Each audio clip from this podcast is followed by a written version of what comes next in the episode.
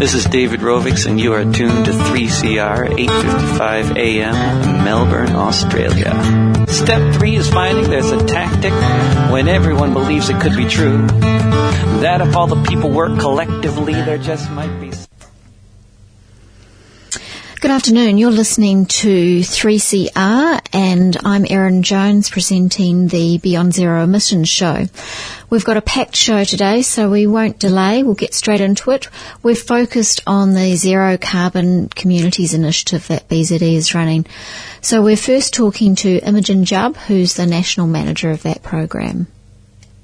So today, listeners, we've got Imogen Jubb with us, and she's a national manager for the zero carbon communities with Beyond Zero Emissions. Welcome, Imogen. Thanks very much for having me. That's that's okay. It's our pleasure. It's good to hear about the programs that are going on. So, you're national manager of the Zero Carbon Communities Initiative.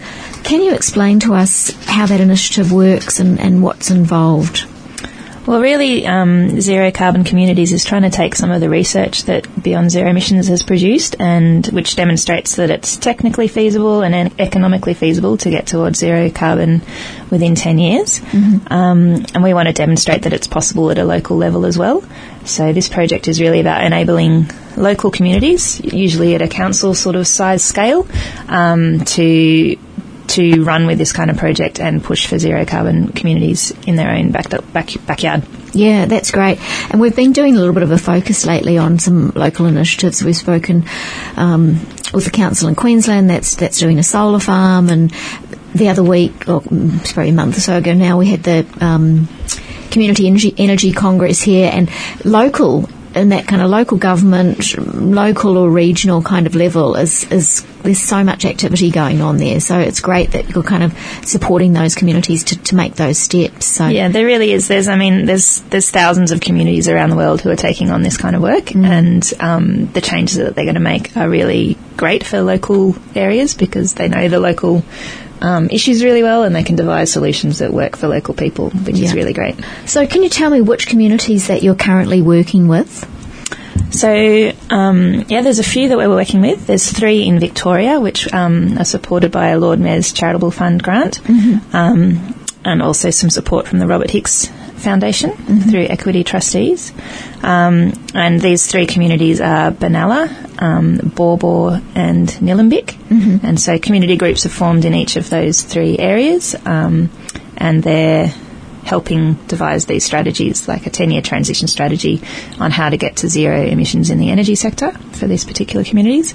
And then there's also Byron Bay, which was set up a little bit earlier, and they're much more ambitious in what they're trying to achieve because they're looking to go to zero emissions in all sectors, so yeah. not just in the stationary energy sector, but they're also talking about agriculture, transport, um, waste, and other emissions. Yeah, great. And we're looking forward. We're actually going to have a chat with. Um, I think one of the key people, Tiffany Harrison, a little bit later in the show. So it's going to be interesting to hear what, what they're doing with that ambitious project. So those are the Victorian councils that you, or areas that you mentioned. How did they come to be involved? Um, they'd, they'd all had some contact with BZE earlier. So, for example, Nillumbik had been promoting the energy freedom um, mm-hmm book that was produced by BZE. They ran some, the council helped run some workshops for local residents about how they could actually transform their own home to a power generator rather than a power consumer. So we had a relationship with Nillumbik. Um, Baw Baw um, was recommended us recommended to us from the Latrobe um, the group in Latrobe Valley, I think Voices of the Valley recommended oh, yeah. we work with the Baw Sustainability Network mm-hmm. because they've done great work over the years in engaging the community in a whole range of sustainability ish- initiatives. Um, and Benalla, um, we put actually put the word out for the third community, and Benalla had recently run a big workshop again, partly prompted by BZE coming out, one of the BZE presenters coming out and talking to the community. Um, so they had 90 people in the community mm. turn up and say that they were interested in this, and we thought that would be a great community to work with as well. Yeah. So they're all quite different. So Nillumbik's a sort of um, urban on its way to becoming, you know, the outer, outer, outer edges of the city, mm-hmm. um, and the other two are kind of regional rural communities. Right. Okay. Great. And so. You know, I think it's an important point that you're making that BZE has done the research to show all these different sectors and how there is, you know, it is possible to move to zero emissions with today's technology. And so these groups are kind of taking that down to a local level and actually putting it into place. So how does the BZE relationship work with these communities? What is the process that you go through? So there's a few steps involved. So the first one is to engage it, like find find you know local people who are interested in running with the project, and in each community that's about ten core members who mm-hmm. form to form together to say that they're really passionate and have time and commitment and um, some skill and expertise in helping drive it forward. Um, the next step is to look at what the current emissions are. So we've produced a baseline emissions report for each community. So for an example. Um, Baw, I think, have produced over 500,000 tonnes of um, CO2 emissions in the one year period. So that's the annual emissions. So that's what we're looking at driving down to zero um, for that particular community, and that's in the energy sector. Right. And so different communities can kind of pick which sectors they're got the capacity to work on. They can. Ideally, you know, every community would work in all, mm. but you know, not everyone's got the capacity to do that. Um, and probably energy and agriculture are probably the two biggest to work on. Mm-hmm. Um, and so for this particular project, energy sector is the focus. But yep. for example, Byron's looking at all. Um, and again, like agriculture and land use would probably be more relevant to the regional communities, where, for example, waste might be more relevant for some of the inner city communities, mm. waste and transport. So it depends a little bit on the context of the local area of what's going to really be relevant emissions for them. Yeah. And is there a mixture of the way those communities are made up? Is there a, is there kind of a strong drive and, and support from the local government in those areas, or is it a real mixed bag of some are driven by more you know community groups or? So they're all driven by the community group. So mm-hmm. in some there are pre-existing sustainability groups, for example, the Baw Sustainability Network and um, the Renewable Futures Benalla Group um, or Sustainable Futures Benalla Group. Um, and Nillumbik has formed its own group, so the Clean Energy Nillumbik has formed and they're becoming an incorporated association as a right. result of this project. Mm-hmm. Um, and that's quite a process to get to that stage of incorporation. Yeah, it takes a little bit of work. Yeah, yeah, it does. We're getting there. Yeah, good. Um, and so that's part of the process is forming that mm-hmm. community group. They all have council officers who are supporting the project, mm-hmm. um, and the councils are involved in becoming in, like officially endorsing the project. But that's mm-hmm. different stages of, at each community. Yeah, right. Yeah.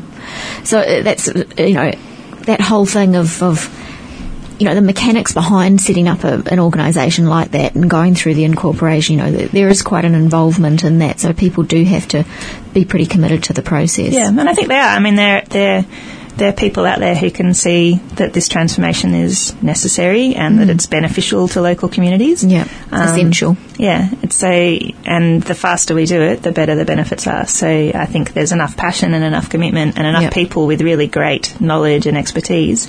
Um, and so this project is about pulling those people together to enable that change to happen. Yeah. And so you go in and assist facilitating kind of the establishment of the, of the group, or can you explain what the BZE role is, kind of you know, maybe from concept through and, and where BZE steps in or out? Yeah, so first of all, I guess engaging the community to um, to make a commitment that they're interested in being involved. Um, setting up the baseline emissions, mm. uh, working with council to get their um, support, um, there's some other steps as well. So doing the doing um, mitigation options, and that's about where we're up to at the moment. We've, we're just in the process in the last couple of weeks of running workshops in each of these communities um, to look at what local people say are the relevant mitigation options, particularly around buildings and efficiency, mm-hmm. um, community energy and solar, um, and then utility scale and storage. Mm-hmm. Kind of been the, the, sort of three broad areas that we've been looking at. Yeah. And so people are coming up with ideas. You know, is it possible to do pumped hydro with existing reservoir dams? Is it possible to set up solar over you know car park spaces, and that provides double benefits for communities? Um, there's a whole range of existing options, doing retrofits to existing houses, and also, you know, trying to push for things like building legislation changes so that start, like houses are built to a better standard to begin with. So, how can the next step is how can this community group actually affect those changes and mm. run with projects and make them happen and find investment for them? But there are so many opportunities out there, um, and people really want to see this change happen. So, mm. how can we make that happen in the best way in those local communities? Yeah. No, that's it's you know it's really exciting, and I think probably like anything with working with community, if if they're obviously the ones creating, you know, working on and establishing and um, researching the solutions, then they're hugely invested in that.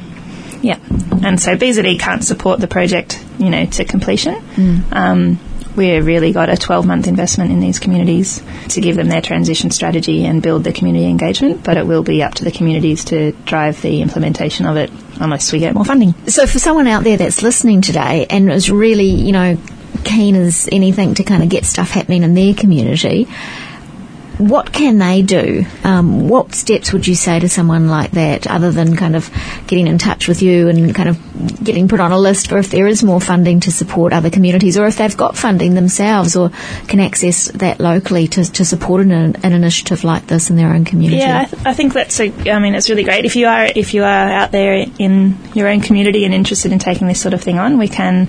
We're looking to provide a blueprint for any community who wants to sort of take these initiatives on, so mm-hmm. it can provide support in the steps to take and how to form a community group or how to engage with existing ones, how to engage with your council, um, how to look at funding sources and pull some of the resources that are out there. There are actually enormous number of resources that can help support you. So um, it's sometimes just finding the right one at the right time is the key part of it. And I think there will be more and more investment opportunities emerging in the coming years. I think it, it, I think it'll actually happen quite quickly. Mm. Um, so if you've got some kind of cohesive plans around what would be good for your community and you can demonstrate those to people, yeah. I think investment will be available. Yeah, I think that's actually a really key point because another thing that came out of the um, Community Energy Congress was the fact that, you know, these things stack up economically. And we were in one of those um, sessions looking at different models of investment for kind of, um, you know, commercial or up to utility scale um, solar in some instances. And, and, you know, some of them were investment models, some of them were a donations model.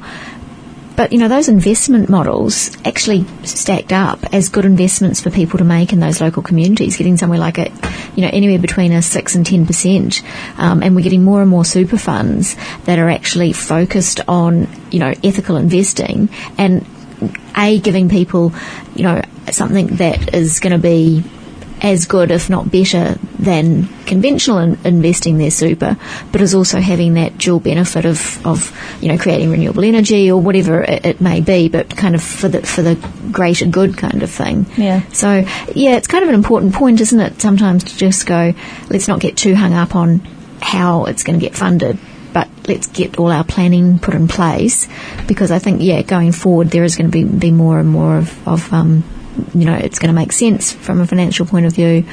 And, um, well, I mean, it doesn't make sense now not doing it, but most of the time we don't take in the, you know, the costs aren't captured.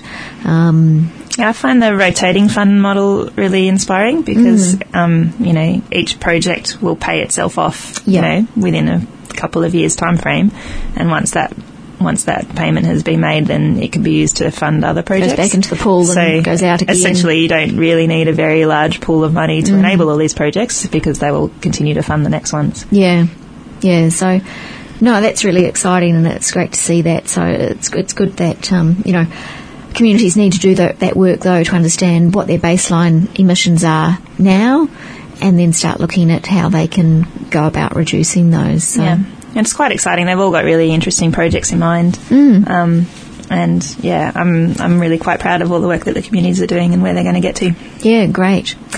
Well, look, um, we better wrap it up because um, we've got to talk to some of those other communities, and it's going to be really interesting to hear what they are.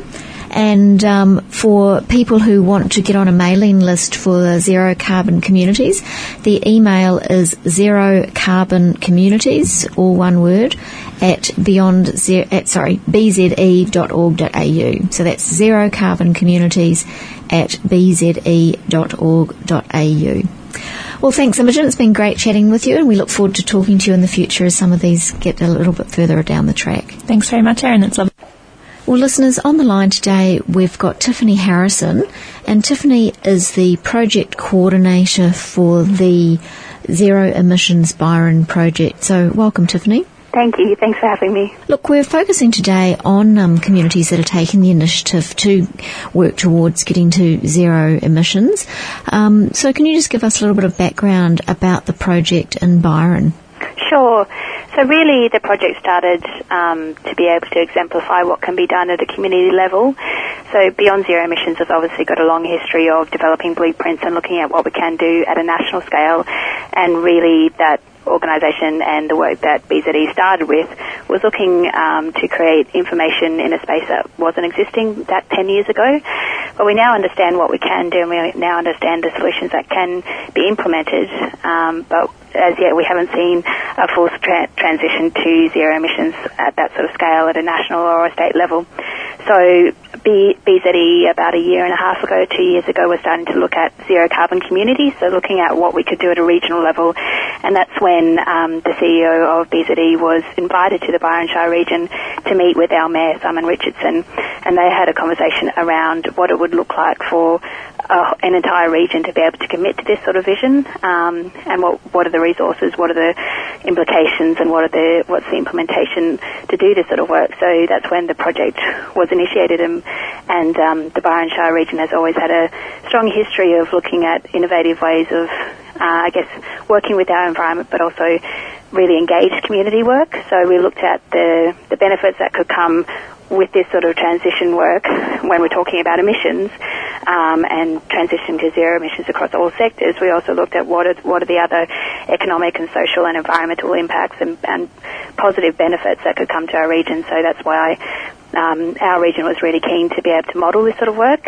And uh, one of the things that we're really keen to do as well is be able to support other communities across Australia to do this work as well and, and provide a model um, as we're going through all of the solutions and, and all of the, uh, I guess, teasing out some of the, the things that work well and some of the things that don't as well. Yeah, and I mean, Byron's been particularly ambitious, rightly so, in that you're tackling kind of across the board all the different different sectors, aren't you? Yes, yes. So we're looking at a holistic picture. So we're looking at energy, so stationary energy, um, and transitioning that sector to 100% renewable energy. That's our target. And then within that, we're looking at buildings and how they operate. So all aspects of, of a building, and particularly focusing on energy efficiency. And we're looking at transport, um, which for our region is, is quite different in a city, but for our region, transport, sustainable transport options are very far, few and far between um, because of the, the type of distribution that we have within our region. We're a low um, density population mm. and we've got a big area to cover, so we have many roads that are in pretty poor condition, um, but they're not safe for bicycling, for instance, and there's um, very few uh, bus operations that are that actually work within what people need. So that, that's one of our major challenges as a transport sector and how we can do that for a regional area. I know that many cities across Australia are starting to roll out really great initiatives like Melbourne with their um, transfer to electric um, t- uh, trams. So that sort of work is really easy to do in a, in a city. Well, not easy, but you know, mm. relatively. But when it comes to our region, that is that is a um, major hurdle that we face. And then we're also looking at land use as well. So agriculture in our area, we've got a strong history of um, it being a, an agricultural area, particularly with the cattle industry and um, also a lot of organic farming. So we're looking at the mix of what we have in our region and how we can improve that in terms of holistic management and farming, um, and also a lot of tree planting to be able to reduce our emissions that way. And right. then we're also looking at waste as well, and, and waste is one of the smaller sectors, but really when it comes to, we're, we're focusing on the, the direct emissions that come from organic waste, but we're also uh, we are keen to look at how we can help individuals think about their footprint in terms of the consumption that they have as well. So there's people working within that space who are um, very active within our community to reduce waste in general. Okay, great. Well, we've talked about the scope and, and the sectors, and, and, like I said, Byron's been very ambitious about, um, you know, all those different ones.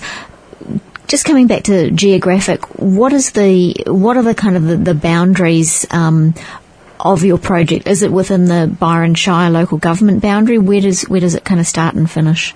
Yes, yeah, exactly. It's within the local um, government area, so that covers about 500 kilometres squared, um, and that's the whole of, of the Byron Shire region.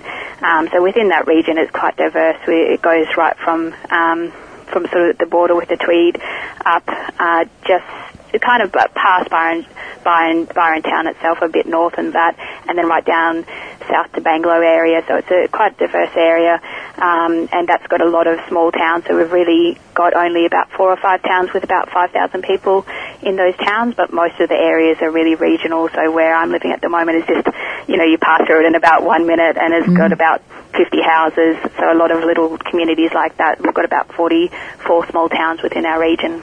And, uh, you know, I suppose when people think of Byron, they think of the township of Byron Bay. But as you say, you know, there's a lot of agriculture and, um, you know, a lot of those other smaller towns that don't necessarily, you know, relate to what people think of, you know, when they, you first say Byron, it's, um, it's not just all about the, the township of Byron Bay, is it?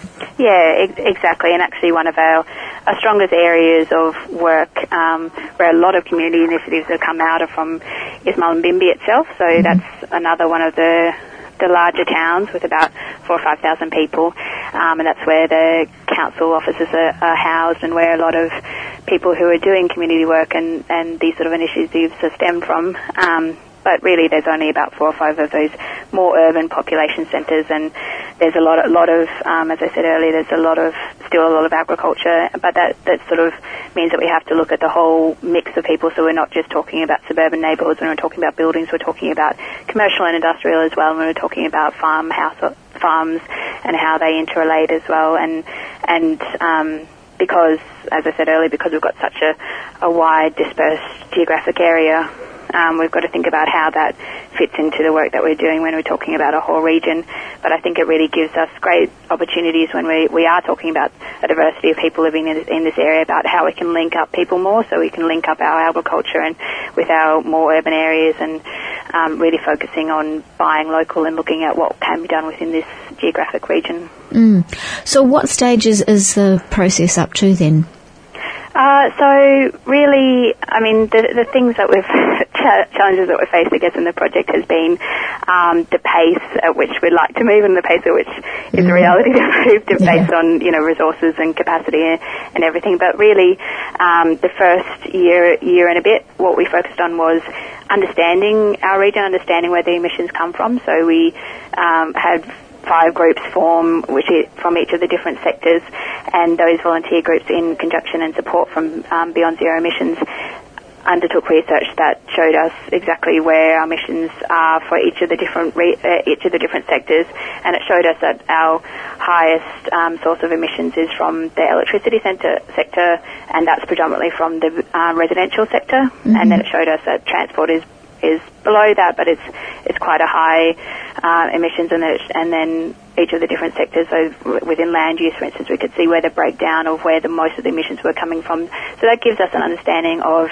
where to focus our, our efforts in terms of um, if we want to reduce emissions, where will where where the key areas that we can reduce those emissions from, and what are the priority targets, I guess. And then we also wanted to we did a, a lot of work with um, stakeholder engagement and held forums where we've got a whole bunch of different stakeholders within, within the same room. So for the energy um, forum, for instance, we had Essential Energy, which is our our operator, and then we had um, people who are solar um, experts and technical experts who are installing solar across our region, um, through to the chambers of commerce.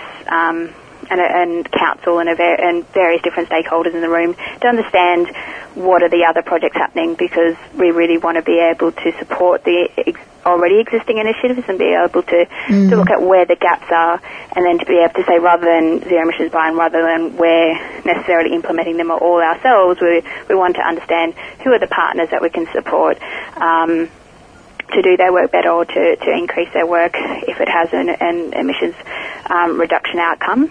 Um, so that, those were some of the things that we did, and then we've um, started to develop a blueprint for each of the different sectors. So we've got for the energy sector, we engaged the consultants to do some modelling for us to understand um, renewable energy a bit better in our region, to, so to understand what are the what are the kind of key things that will work because our region it'll work differently to other areas.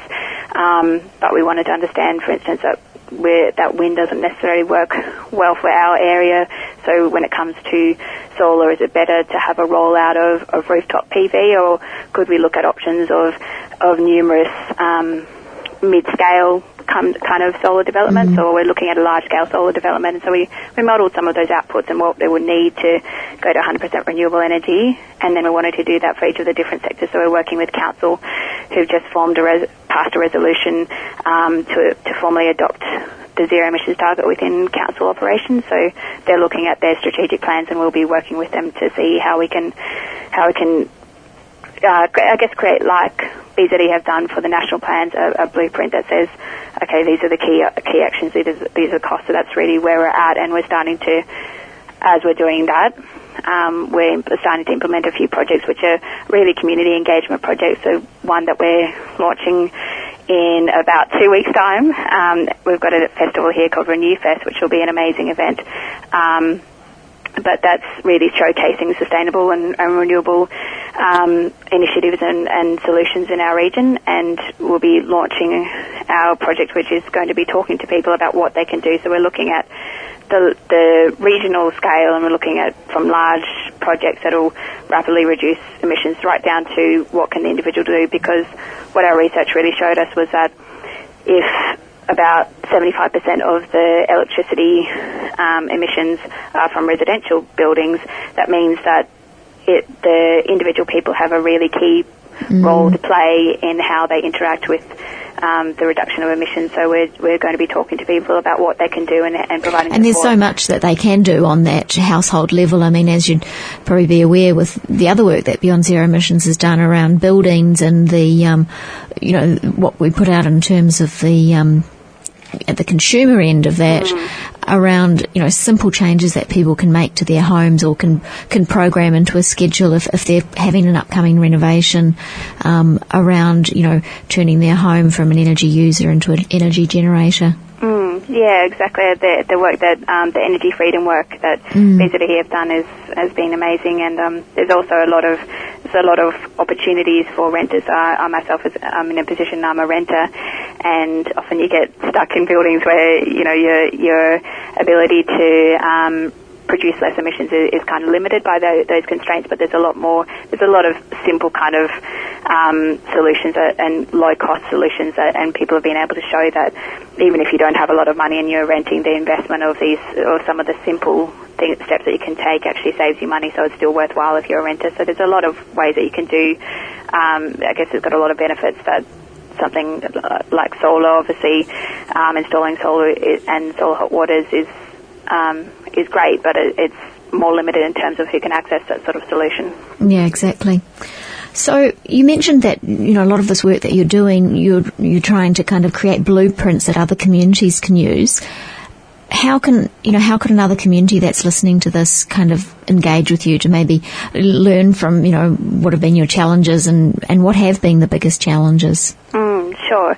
So, in answer to the first question, really happy to, if anybody um, is wanting to get in touch, people can um, write down my email. It's zeroemissionsbyron at gmail.com. Um, and you've got a pretty pretty good website as well, yeah, which has a lot of information yeah. on it, isn't it? Which is um, I'm just waiting for my computer that's gone to zerobyron.org. Zerobyron.org. Yeah, we've got, we've got to do some updates on it. It's a bit out of date, but yeah, definitely there's that. And, and in terms of our, um, we've developed each each year in, oh, in 2016 and 2017 we've developed our strategic plans and we've gone through a whole strategic planning framework of identifying what are what are the steps and what's the process for the work that we're doing. So I'm really happy to to share those documents and also to talk with people one on one. So I've had quite a lot of conversations, particularly over the last few months actually. With I've talked to LA um, who are wanting to do a zero emissions program. I've talked to Tweed Council, which is the next council up from us. I've talked to Nillumbik and I've talked to Noosa and um, So there's there's quite a lot of people, and what what we've done is just sat down for an hour or two and had a chat about what are what are the key steps that we've taken, what are the key challenges. Um, and I think there's a lot of, I mean, certainly I've been having a focus on the radio show recently about local initiatives, particularly, and when you were just talking about the, the council earlier, I mean, we did a show a, a little while back, or a few weeks back, for the Sunshine Coast Solar Farm and what they, I don't know if you're familiar with the project, but they're building a 15 megawatt solar farm, which is a 100% offsetting all of council's energy use.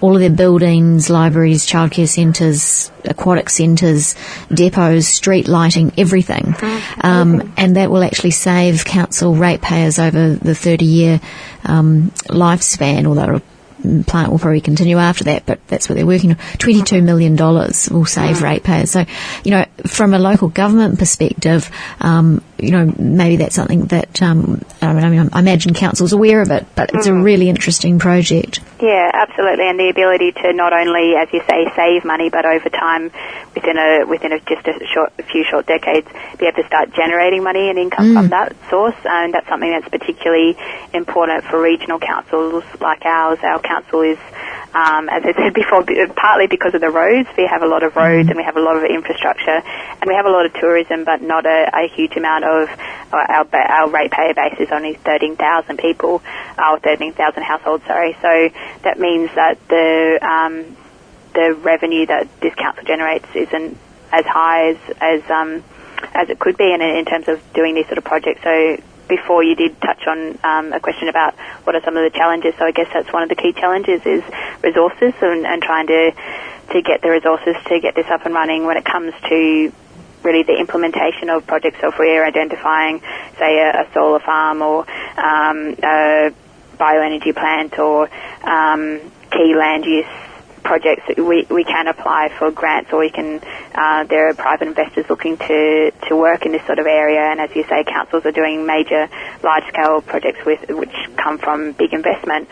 Um, and that, that's there, but when it comes to the funds to be able to fund operations of having um, staff working on this or, um, you know, all the, all the various things that come from developing the blueprints or the, the, the strategy, all the, those sort of funds are um, few and far between. And it's starting to get better as this um, as this space is, is amping up and a lot more communities are doing this work and I think there's more more and more interest from state and federal governments but that's been one of the key challenges is we, we didn't have we basically had no resources for about a, a year and only um, very minimal resources at the moment so that's that's definitely been it but um, I guess out of that challenge we've operated in a way that I think I would have wanted to see anyway, which is really the community driving it and volunteers have driven this project. Um, yeah, so there's a lot of buy-in. Mm, and that's been, been invaluable because I think it's, it's got to come from community. It can't just be some imposed plan that, that,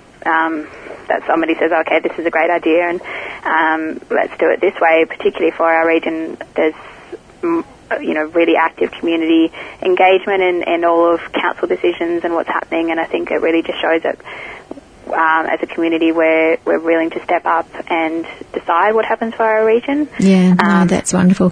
Tiffany, I might have to finish up because um, we've got a lot to try to cover in the show, but I've really appreciated your input and it's great to hear what's happening in Byron and um, we look forward to um, maybe having a chat bit, uh, bit down the track and seeing how everything's going. Great. Wonderful. Thanks for your time. Thanks, Tiffany. Bye-bye. Bye.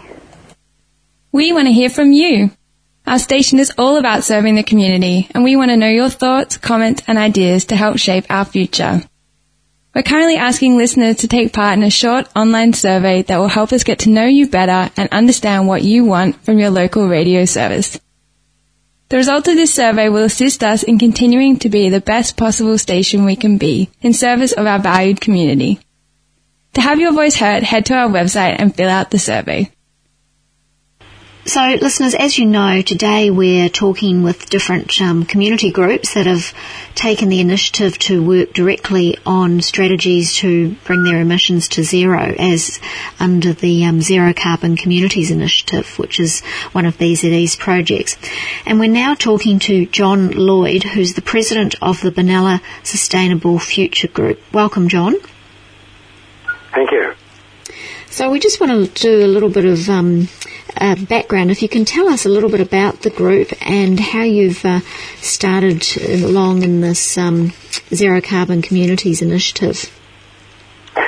Well, um, Benalla Sustainable Future Group been established about eight years and basically looking at climate change issues and sort of trying to encourage people to uh, you know live more sustainable more sustainable lifestyles. So we look at, look at things like um, reducing greenhouse gas emissions, um, and we've run some things to do with more sustainable housing and, and, and, and various things like that. Obviously, renewable energy is, is something we've always been interested in. Um, and then um, about 18 months ago, I think it was, um, I heard that the maybe even two years ago now, that the Victorian government had set up the New Energy Jobs Fund, and I thought, well, that was probably an appropriate. If, if we are going to do something about renewable energy, maybe we, we should think about you know, doing something and see if we can get some support from them.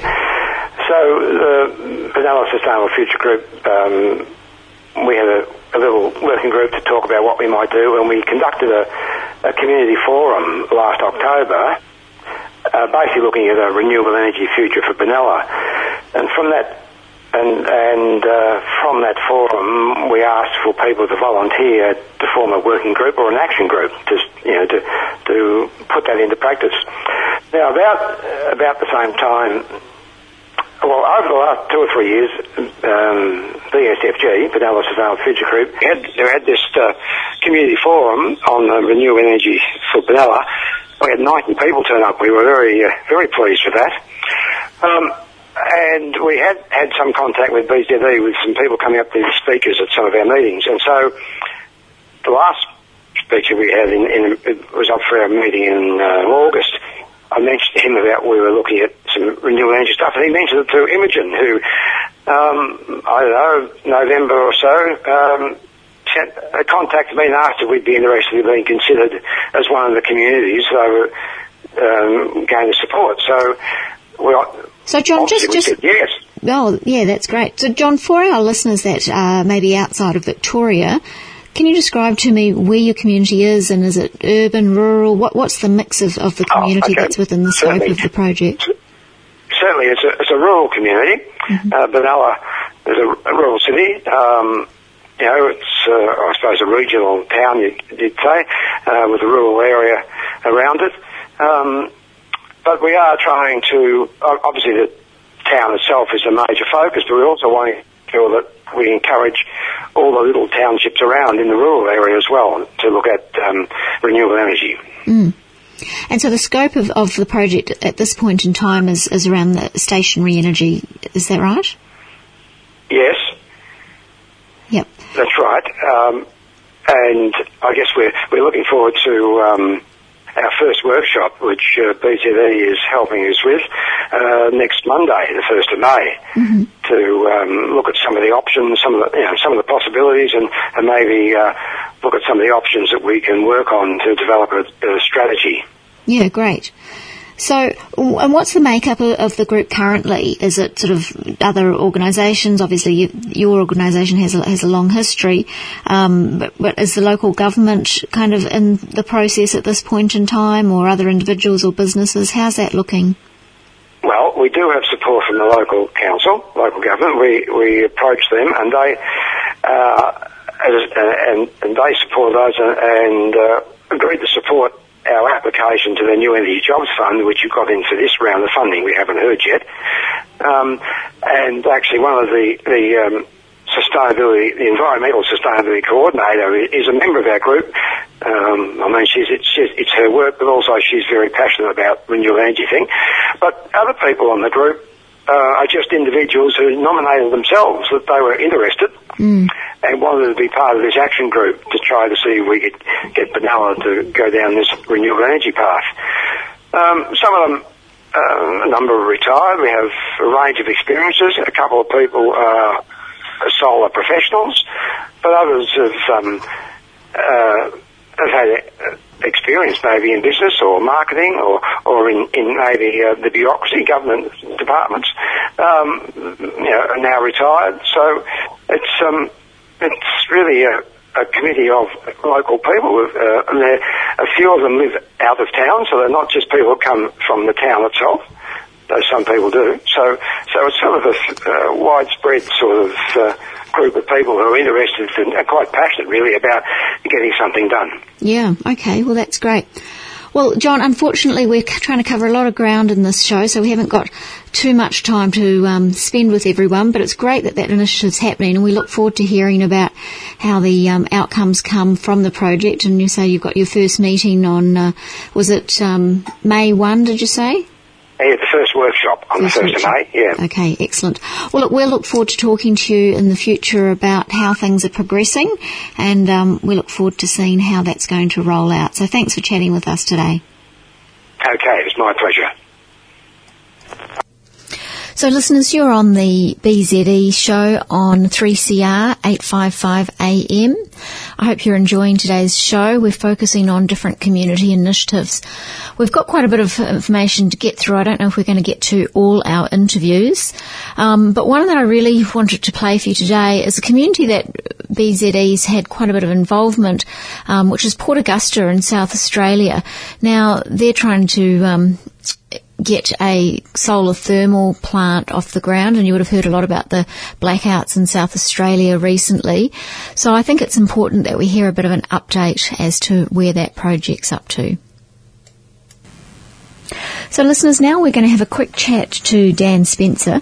Dan is a campaigner for Repower Port Augusta, and if anyone's been, um, you know, kind of keeping up to date with this or just been watching the general media lately, there's, um, you know, we're starting to get to the pointy end of what's happening certainly in, in South Australia, and, and and Port Augusta is a really important part of that, and what facility will you know, replace the energy generation that was historically um, coal. And BZE actually you know, was part of that work in, in um, developing the uh, Repower Port Augusta report, which was um, a couple of, mm, a few years ago now. Um, but we thought it was probably a good time to catch up with that campaign and um, look at where it is. So we're glad to have you on the line, Dan. And um, if you can kind of let us know where things are up to and um, what our listeners can do to support the initiative. Yeah, no worries. Thanks for having me on. yeah, so to get solar thermal built in Port Augusta, we've always needed two things. One's um, federal funding support, and the other is someone to sign up to buy the power. Um, and the good thing is the federal government's now committed to providing $110 million to the project on top of any potential funding from the Renewable Energy Agency, according to Minister Frydenberg.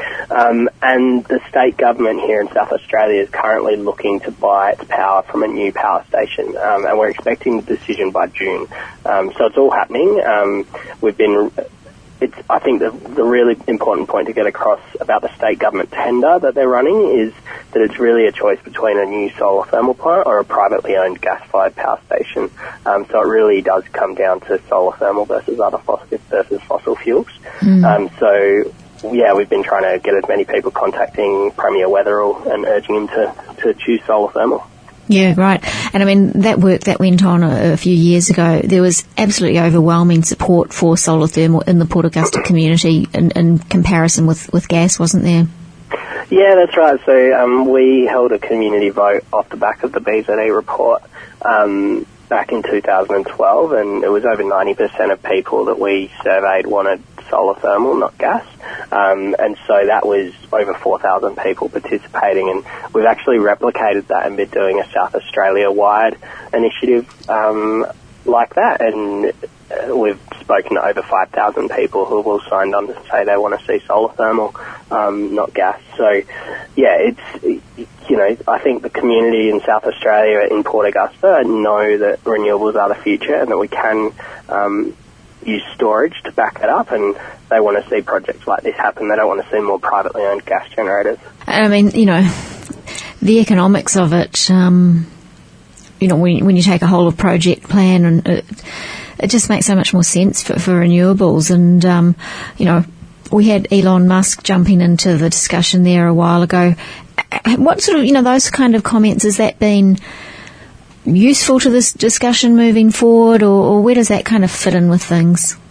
Yeah, absolutely. Um, it's it's really helpful, and we've seen, especially since the state government released their energy plan, um, we've seen com- heaps of companies coming forward, putting forward their ideas for how they can be part of this transition to renewables. So, one thing the state government is doing that's a good thing is they're uh, t- currently tendering for a 100 megawatt battery, um, which will be really positive. And you know, Elon Musk can get involved in that, or it could be local companies like Zen Energy or mm. someone else. Um, so yeah, we're really starting to see the discussion shift in South Australia now from you know a lot about the blackout to you know what can what are the technologies that we can use to to power our state without fossil fuels.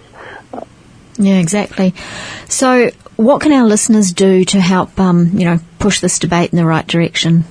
Uh, there's lots of things. If you have, uh, if you're in South Australia or you have uh, friends and family in SA, you can let them know that we've got a rally happening this Sunday at the Parliament House at, in Adelaide at 12:30. Um, so encourage them to get along. You can uh, get on Twitter and tweet at Jay Weatherill uh, with the hashtag Solar4 with the number for PT Augusta uh, and let him know that, that this is what you want. Um, and the other thing is contacting um, him directly by writing letters, phone calls, that kind of thing, and saying, you know, you want to see solar thermal happen in Port Augusta. And it doesn't matter if you don't live in South Australia. Um, the more that Jay's hearing that people are watching this, the better. Okay, so we'll just repeat those. So the hashtag is solar, then the number four, then PT Augusta. Is that correct? That's right. Yep. And the um, Jay Weatherill's tweet was J J A Y Weatherill. Is that is that right? That's right. Yeah. Okay. Yeah. Yeah, and more, you know, these things, people take notice, folks. So the more that there's a, a, movement pushing pushing along this debate and seeing that people are really passionate about getting this, um, the better. And and as Daniel said, you don't need to be just, you know, in Port in South Australia to. Um, let your voice be heard and, and know that, you know, we want to transition. Um, and We've got the technology. It's not about waiting for any wonder thing to be developed. We've got the technology today. We've just got to get the, you know, the fossil fuels out of the way. They were technology for the 18th century. They're not for now, and we've got to move forward with um, the latest and greatest. Absolutely. Well, look, thanks, Dan. Um, it's been great to catch up with you. I know that um, you've been really busy lately with everything that's going on, so we appreciate you taking a little bit of time. And um, we thought it was really important that uh, everyone find out where exactly things are up to with what's going on in South Australia, and particularly, um, you know, the possibility that this has for the Port Augusta community to to get a great renewable project off the ground. Yeah, thanks very much for having me on. Really appreciate it. No problem. Talk to you soon. So that was um, Dan Spencer talking about what's happening in Port Augusta, particularly in South Australia. So we'll um, now go back to some of our other communities that are more at the uh, starting stage of looking at what they can do to transition. So, listeners, I'm pleased to have on the line today Malcolm McKeevy from the Baw Sustainability Network. Welcome, Malcolm. Thanks, Erin. So, can you just tell me a little bit about um, how your community got involved in the Zero Carbon Communities Initiative? Sure. Um, BBSN's been, um, we incorporated about 10 years ago and we've been active in the sustainability space for all that time running information events and more recently we've been getting into um, home energy assessments. Uh, um, and doing retrofitting, draft proofing retrofit work. And um, we were introduced to Imogen um, by someone from the Latrobe Valley Group who um, suggested we might be a good fit for the Zero Carbon Communities program. Mm-hmm. Um, so yeah, so we, um, I'm not sure who made contact first, but we got in contact with Imogen and um, and we went from there. Now, for those of our listeners that may be outside of Victoria, can you just tell us a little bit about your community, where you are geographically, um, and and kind of what the boundaries of the community are? Is it? Yeah, we're um, the Shire of Baw Baw is um, run. It's, it's about um, say an hour east of Melbourne and runs along the um, sort of there's a strip of towns along the Princes Highway from Longwarry to Trafalgar, and we extend um, north of the highway up to Noojee and Walhalla up in the hills, um, and south into the Strzelecki Ranges. Um, so it's a it's a sort of um, sort of I guess peri um, becoming a peri-urban shire, but with a strong rural focus. And um, a, um, yeah, low density, but yeah, high, high, population density in those the main towns of Warragul and Drouin. And so the scope of the project is within the, those council boundaries, then. Yeah, we've made it a whole of whole of Shire Council boundary project to um, as a means to that we'd, we'd be more likely to get the engagement from the um, Shire Council. So, what stage of the process is the, is the group up to then? We've got a draft report on the, of the baseline energy use. So we're just focusing on stationary energy use, electricity and gas, mm-hmm. and so that, that the baseline report is in draft status. We've just held on Saturday our first community engagement workshop, and um, so we're in the process now of sifting through the um, the suggestions, and um, we'll start drafting the, the transition report over the coming weeks. And so your, your, communities then, you've made that decision to just focus on that, that energy sector. Was that, um, you know, based around the capacity that you, you, felt the group could do the best effort, um, just focusing on that one sector? Is there a view to kind of look at other sectors further down the track? Yeah, I think um, down the down the track, if we um, make good headway on on this stationary energy sector, we'll we can start looking at um, transport and agricultural um, emissions too. I think would be the, the, the next key logical steps. Mm. Um, our core group has been formed up by mainly members of the of Baw Sustainability Network. Um, we've attracted a couple of because of the nature of this project. We've uh, we've um, attracted a couple of um, people onto this subcommittee who've joined BBSN as a result, and we've had involvement from two of the council officers who have been very supportive, although we don't yet have um, official sort of council endorsement of the, the project, but we're, uh, it's actually being discussed at council on Wednesday, and we're hoping that it'll get um, get approved then. Mm-hmm. And so, what will that mean in, in um, you know practicality? Will will council staff be more able to support the project, or what what does that mean on a practical level? Yeah, practically it'll, mean that um, that the council staff who have already been giving us um, some of their time to, and input in meetings will be, um, I guess, more officially allowed to um, allowed to participate and um, put their time and effort into the project. Yes, we're not asking for any council money, just that in-kind support. Mm.